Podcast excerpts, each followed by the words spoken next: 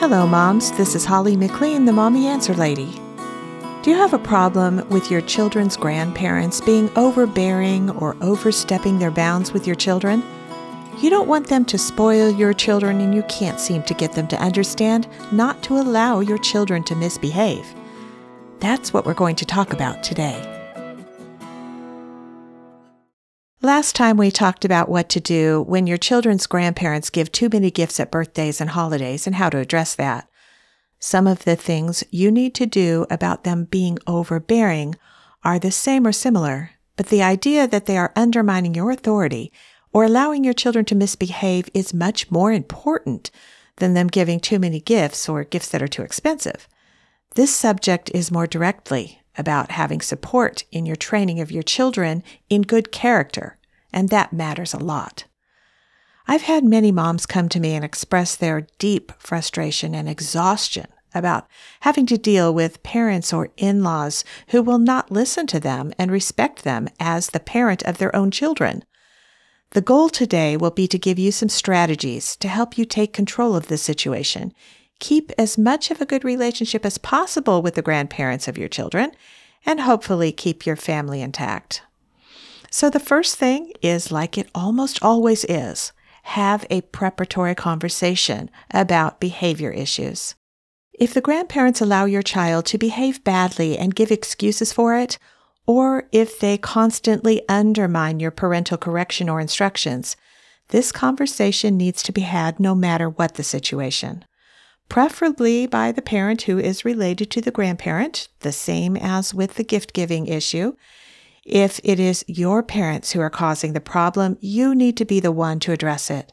If it is your spouse's parents, they need to be the ones to do it. But if they refuse to address it, you may need to step in. Either way, it needs to be addressed. This is a conversation that can be addressed from the angle of needing their assistance. Let the grandparent know you are teaching and training your child to behave and that you have a plan for doing so. If you have specific plans for particular behaviors, be sure and share those with the grandparent. And I think they will understand where you're coming from if they can see the plan and understand what it's about. If they're willing, you can always have them watch the Mommy Answer Lady YouTube channel and get a clear picture of the overall parenting philosophy. But it is also good to take a few minutes and explain. Remember that the grandparent likely wants your child to have good character and good behavior too. So they are going to want to cooperate if they understand the plan. The second point is do not argue. If they argue, do not engage. Only tell them you wanted to let them know your parental plans and ask them to cooperate. Keep the conversation calm and kind, but don't argue.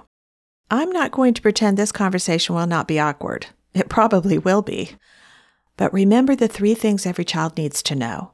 And if you don't know that, you can check that out on the podcast here, on my YouTube channel, my book, or whatever. But the third one out of the three is you will do whatever it takes to make sure what's best for them is done. Especially if the grandparents are around a lot, and if your children go over to their house or whatever the case may be, you need the other adults in your children's lives to cooperate with you and your parental plans as you raise them. That's what is best.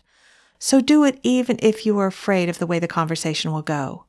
Your humility will go a long way to help it stay in a productive mode. So try very hard to have a humble attitude when speaking to the grandparents. The third point is give the grandparent a gift. If you get the grandparents a personalized gift, it will show appreciation for their part in your children's lives. Especially if you've had to have this awkward conversation, a gift will show that you really do care about them and want them to continue to be involved. There's a great proverb in the Bible that says to give a gift can pacify anger. Hopefully, they won't be angry to begin with, but either way, a gift is a good way to diminish any bad feelings they may have because you have had to have a conversation that addressed their behavior as a grandparent. Number four, be firm and set boundaries. Once you have set out your expectations to the grandparents, depending on their response, you may have to reinforce your resolve. Most grandparents will comply and understand, but some will slip after a while, and you have to have another short conversation to remind them. Of course, there are some grandparents who will just defy you completely. If they do this, you need to let them know as respectfully as you can that if they disregard your parental plans, their access to your children will be limited. Not because you want it to be. You love them and want them to be involved in your children's lives. But you can't be undermined while you're trying to raise your children as you believe is best. This is especially important when it comes to your child's behavior. You cannot be undermined as a parent when it comes to teaching and training your child. I'll give you an example. Let's say your child wants a cookie, but you know they already had one and are going to have some dessert later as well. So you say, no, not right now. The grandparent starts to argue right in front of the child and says, just one more cookie won't hurt them. This is undermining your parental authority and decision. This should not be allowed. As a parent, you need to address this with the grandparent. Do not allow them to give your child a cookie and state right in front of the child that you are the parent and have said no.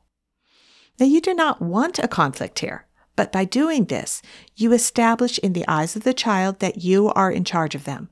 The grandparent is not while you are present. Awkward? Yes, yes, very awkward but very necessary so your child will understand that you are the one they need to listen to, and the grandparent will know that you will not be undermined. None of this is to cause problems. It is to establish boundaries. And with an overbearing grandparent, boundaries need to be made very clear. Number five, uphold the grandparent. On the other hand, if the grandparent tells your child to do something, you need to make sure they obey unless it is contrary to what you have said already. Your child needs to know the grandparent has authority to direct them too, as long as it doesn't conflict with your instructions. Number six is invite the grandparent. If there are conflicts and awkwardness going on with the grandparent, even if you don't feel like it, be sure to invite them over and on some outings. This will let them know you care and will help to build back up the relationship. This does not mean to ever allow them to undermine again. Stay firm and be consistent. But your invitation will send a clear message that you are open to them, love them, and want them to be a part of your family's life. I know all of this is more difficult for some than for others, but say some prayers for strength and guidance and move forward with what you need to do. Remember that once the boundaries are established and enforced, things will calm down and things will get easier. I hope this has been helpful to you, moms, and if so, I hope you will consider sharing this podcast with a friend. I'd love to hear from you if you are inclined to write me a note. And if you are still struggling and need some personal help, you can always schedule a private consultation with me on my website, www.mommyanswerlady.com. Thank you, moms, for taking the time to listen. And remember, you can do this.